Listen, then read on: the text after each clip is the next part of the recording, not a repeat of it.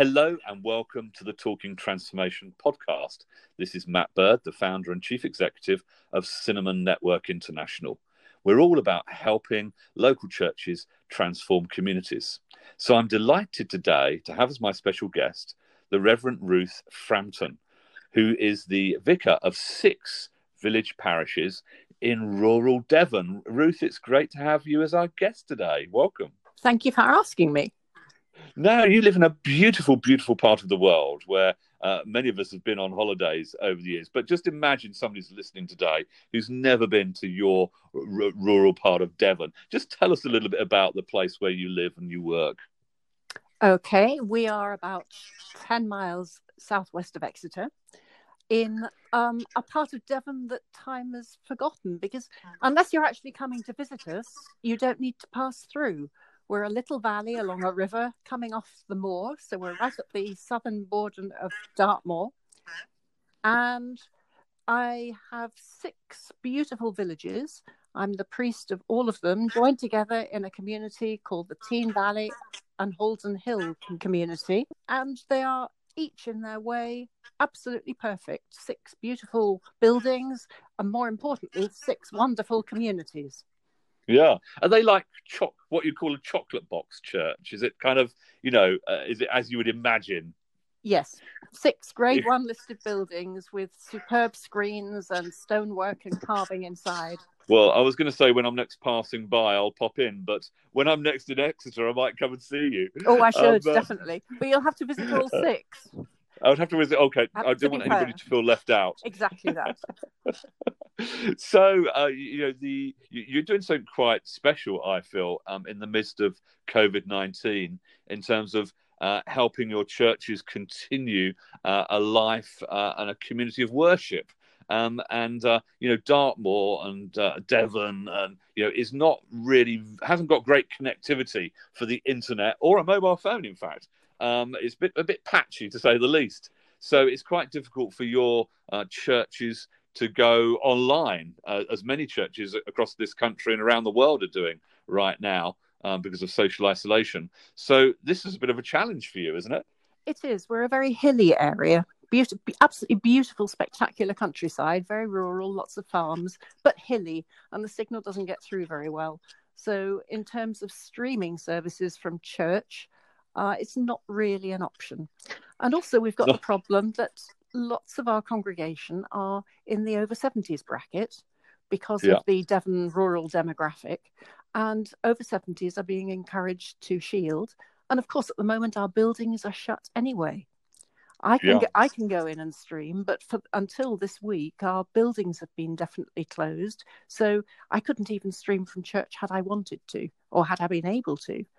Yeah. The, the only way of connecting with everybody on an inclusive basis has been using a landline phone because everybody's got one of those.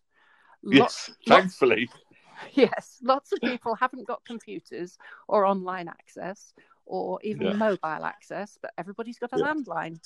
So, so uh, the, the, there is kind of conference calling. So, well, yeah. are, are, you saying that you basically you're doing you're doing worship, you're doing church by conference call? Yes, absolutely. Wow. That. It's a service of the word, so there's no Holy Communion involved, but we have the standard prayers for the relevant Sunday with the readings from the lectionary.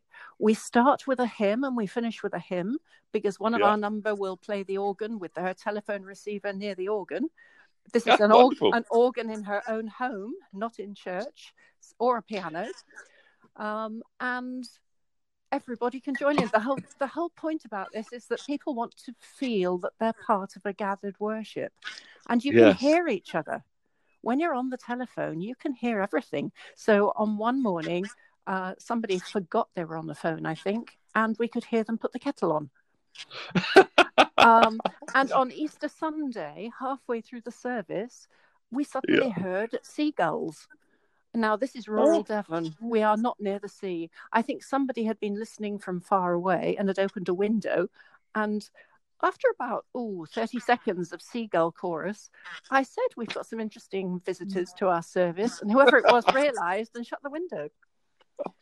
How funny. But- so, you know, over the last few weeks, Ruth, I've been speaking to people around the world. Um, a gentleman in Denmark who started a drive in church where he rented a car park and uh, invited his. Uh, his his church to turn up in their cars on a Mm. Sunday morning. I chatted to somebody who started a radio church. Yeah. Um, uh, all sorts of uh, innovative ways of you know maintaining our our life of, of worship and community together as the church. But uh, you're the first person I've come across uh, who's doing uh, worship by conference conference call.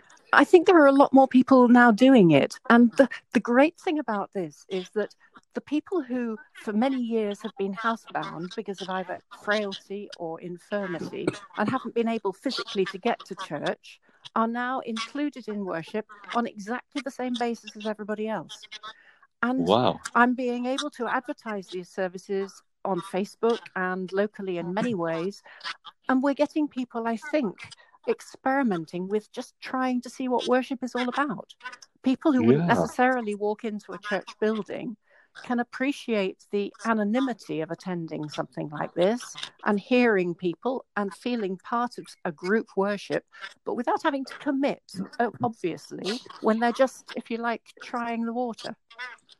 Yeah. So are you saying that your your conference call congregation is actually a little bit bigger than it is when you're in your building? much bigger. On a Sunday with six churches, we have to have joint services because obviously I cannot do six services all No. in one morning. So I do two services in two different churches generally on a Sunday. And Yeah. on a good Sunday, I might get between 40 and 50 people. Yeah. And, and you know, as a combination of all those congregations. Yes. Um, on this, I'm getting call-ins of between, about 70 call-ins, and a third of those will be two or three person households. Oh gosh. Yes. So so you you, you so probably probably over a hundred people. On, on, Uh, on Easter Sunday, we calculated we had about 120 people, which is Wow. far more than we would normally have. Now, Yeah. the the question I'm beginning to ask is how do we keep these people when things get back to normal and we have normal What? church services? Yeah, well, you were anticipating my next question, Ruth, because I'm thinking if you're you're doubling the size of your congregation that's joining you um, by conference call, then uh, when when social, I, I, prefer to call it spatial distancing, uh, yeah, has been relaxed a, li- Yeah, a little bit more. Uh, I mean, we don't need more social isolation in the world, that's for sure. Uh, but when we when these this physical spatial distancing is relaxed a little, um, and we're able to meet again um, as, as churches physically, um, gosh, what do you do? And what are your thoughts at the moment? Are, are you going to not not go back to the buildings, or or, or We- just do conference call? What's the plan? I think we will be going back to the buildings in some way because the buildings are regarded by many people and are sacred spaces. Um, they are assets in our community. They provide a physical focus of a house of God within the local community, where we have churchyards of generations of families buried and places where people come for lots of weddings. And we can't desert the buildings. But at the same time, I'm not going to desert the congregation that can only worship via the telephone. So somehow Yeah. we're going to have to reorder our worship timetable to encompass both. Yes. I want I want So to do who- both. Yeah, who knows? You, you, I mean, I don't know, but you might end up doing two physical meetings and one uh, meeting telephonically. I mean, uh, Yeah. it, it, it, it's not too much of a stretch of the imagination, is it? Really? No, I, I can see that happening. And of course, uh, a service of the word on the telephone doesn't always have to be led by me, it can be led by other people. Mm-hmm. And similarly, worship in our churches, it isn't always Holy Communion that needs an ordained priest. We Yeah. can have services in church that can be led by lay people. So I think we're going to come together even more as a community in leading worship so that everybody can take part on an inclusive and participative basis. Yeah, it's an incredibly inclusive way to do church. Really amazing. And Ruth, have you heard of any other parishes um, um, innovating with uh, telephone-based uh, services? Well, I've had quite a few people inquiring of me what I'm using. Um, so Ah. that it, it is definitely spreading. And I know there are other parishes in Devon using it, and I think it's spreading around the country. But I'm, I can not give you details. I'm afraid off the top of my head. no, no. I mean, it's, it's, sometimes you know a good idea spreads very quickly, and we've no idea where it goes and what it does, and that's part of the point of this uh.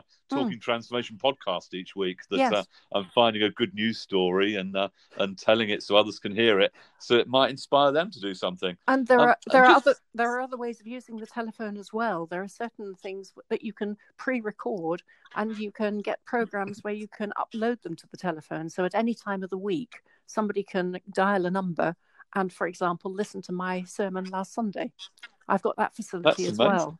That's amazing. I, I, hmm. must ask you about the facility in a moment, but whilst I think about it, there's a church we're working with in the Netherlands that's running a, a, a what they call listening ear, which yep. is simply uh, making themselves available to anybody in the community in the parish who is feeling anxious about the current situation, who wants somebody to talk to, uh, and they're making themselves available um, on the on the telephone. And, yep. at the end of the conversation, and, and simply listening, that they they ask you, "May we pray for you?" So yeah. actually, the telephone can be used, you know, uh, pastorally as well. Absolutely. Course. Well, I'm here at the end of the phone and my, yeah. my number is around. So if anybody does want to visit me, I'm here and I'm a listening ear too.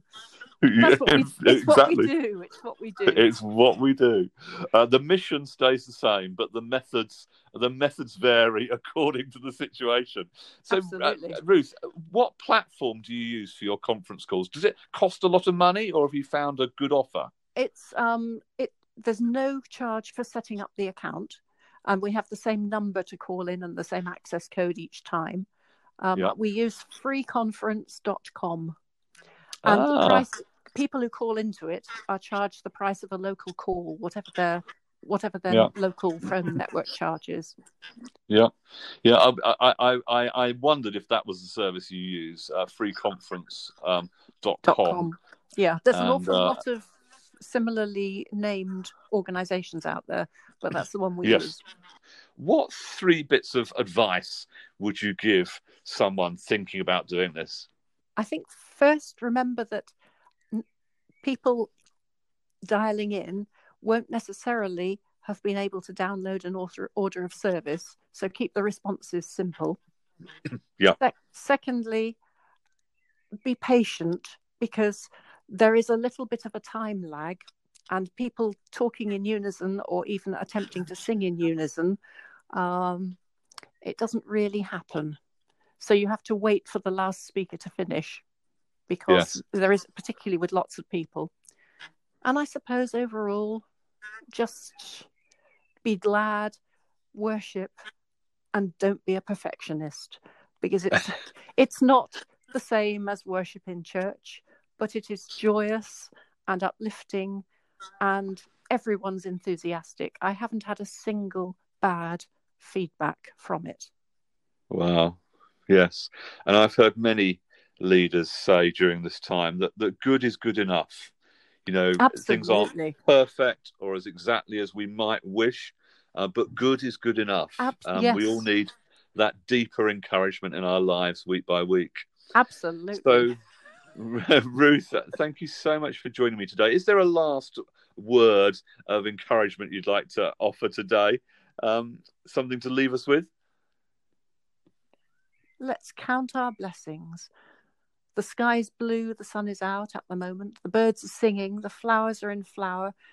We are so grateful to our God of creation, our creator, our companion, and our comforter. They are Father, Son, and Spirit with us always.